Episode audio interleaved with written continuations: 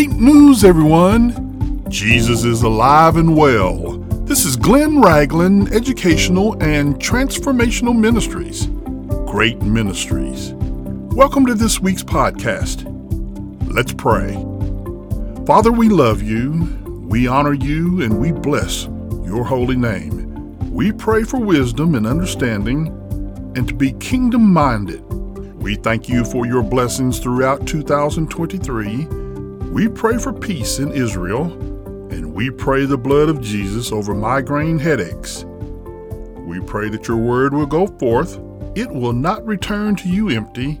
It will accomplish what you sent it to do in the name of Alpha and Omega, Jesus Christ. Amen. My friends, everyone did not have a perfect year in 2023.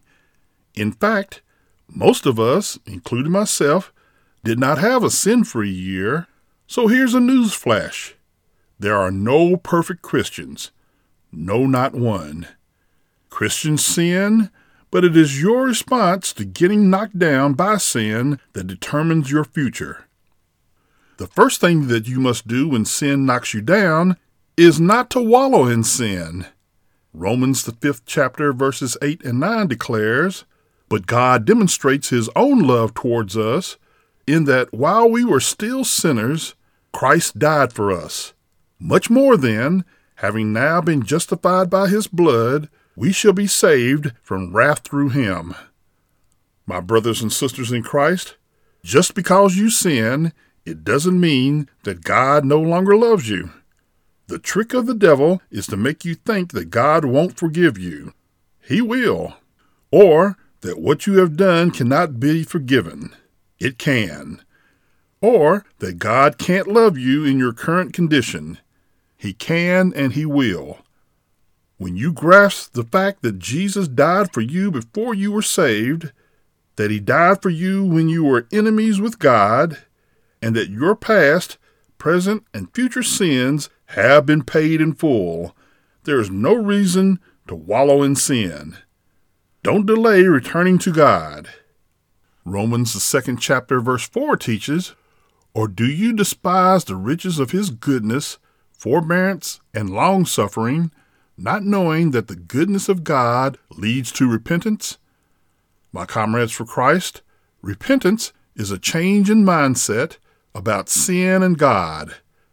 We cannot do the same sinful things in 2024 as we did in 2023 and expect a different result. Sin breaks the relationship with God, and repentance restores that relationship. We should be elated that God does not immediately place his divine penalty on us for our sins, as he shows patience to us through his kindness, allowing us to return to him. Do not delay in confessing your sins to him, asking for forgiveness, and enjoying fellowship with God. The second thing you must understand is that you are in a spiritual battle and you must prepare daily for that battle. Ephesians 6 chapter verse 13 says, Therefore, take up the whole armor of God, that you may be able to withstand in the evil day, and having done all, to stand. Folks, some days you will lose the battle over sin, it happens. Just know that God will win the war. You must do your part and be ready with your armor on. Satan is ready to attack you spiritually and uses every deception to entice you to sin. As you prepare for 2024, make a habit of being fully prepared for the attack of the enemy. Satan will use your family, your job, your health, your finances, whatever he can to cause you to sin. James chapter 4 verse 7 declares, Submit yourselves then to God. Resist the devil, and he will flee from you. My friends, a fully armored Christian who stands firm will repel attacks from Satan. An unarmed Christian, someone who doesn't read the Bible, someone who doesn't pray, someone who doesn't strive to be like Christ, someone who is not prepared to reject temptation, someone who is not looking forward to the return of Christ, that person is an easy mark for Satan and his demons. So, the choice is yours each day. Be prepared for battle. The third thing you must do to get back up after being knocked down by sin is to confess your sins. 1 John chapter 1 verse 9 says, "If we confess our sins, he is faithful and just to forgive us our sins and to cleanse us from all unrighteousness." My friends, when you confess Jesus as Lord and Savior when you were first saved, the work of Jesus on the cross supplied forgiveness for you and for me and all those who accept Him as Savior. In our daily prayer life, asking for forgiveness of sins is like taking a spiritual bath. It rids the soul of sins committed, both known and unknown. I was watching National Geographic Channel, and a black mamba had bitten a lioness.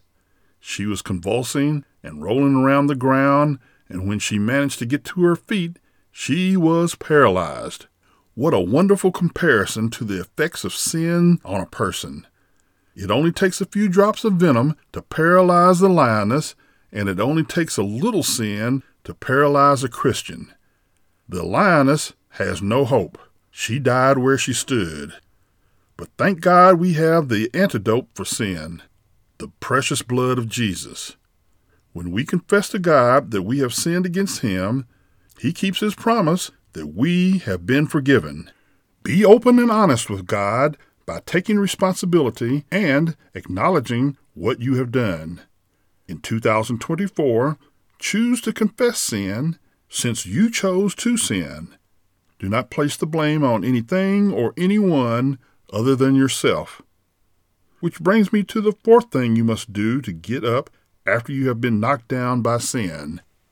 You need to identify the triggers which caused you to sin in the first place. Listen to what James, first chapter, verses 14 and 15 teaches. But each one is tempted when he is drawn away by his own desires and enticed. Then, when desire is conceived, it gives birth to sin. And sin, when it is full grown, brings forth death. My comrades for Christ, the act of temptation is not sinful in itself, but it develops into sin when you mentally agree that it is good or desirable. The word enticed in James chapter 1 verse 14 is a fishing term meaning take the bait. The trap is set by Satan using places where you should not be, people who you should not be with, and feelings you should not have then leaves the bait for you. The triggers are bad habits which must be replaced with good habits, like prayer and daily Bible reading. James uses the concept of childbirth to trace the development of evil desire. A conception occurs when we surrender our will to lust. The conception produces a child named sin. When sin becomes fully grown, it produces death when we neglect to take care of our spiritual needs and instead feed our sins, our spirituality declines. You know your weaknesses, and so does Satan. Do not give him a chance to exploit you. The fifth thing that you must do when you get knocked down by sin is to serve the Lord. Folks, the Israelites wanted a visible king to rule over them like the surrounding nations had, instead of the invisible God who they had served before. 1 Samuel chapter 12 verse 20 says, Then Samuel said to the people, Do not fear. You have done all this wickedness, yet do not turn aside from following the Lord, but serve the Lord with all of your heart. My friends, just as the Israelites were wrong to request an earthly king and rejecting God's kingship, we must be careful in serving. If our jobs rule us, we follow the wrong king in our lives. If our money rules us, we follow the wrong king. If our spouses or children rule us, we follow the wrong king. If our sins rule us, we definitely follow the wrong king. We are to serve the Lord by making disciples out of all nations we are to serve the Lord by teaching the ways of Jesus Christ, and we are to witness to others about Jesus, and our witness becomes ineffective if we are sinning with the unsaved and wallowing in the same sins. 2023 has come to an end, a new year is upon us, and I'll ask you to remember this Bible verse found in Galatians chapter 5, verse 16, which proclaims, Walk in the Spirit, and you shall not fulfill the lust of the flesh. My brothers and sisters, as long as we live, we will sin. But walking in the Spirit will help us to see that we need the Holy Spirit for guidance and power. When we pray for the Holy Spirit to help us, to control us, to show us a better way, 2024 will be better than 2023. Let's pray. Father, thank you for giving us the ability to get up after we have been knocked down by sin. We pray for all those who will make a new start with your Son, Jesus Christ, and for those who will rededicate their lives to you.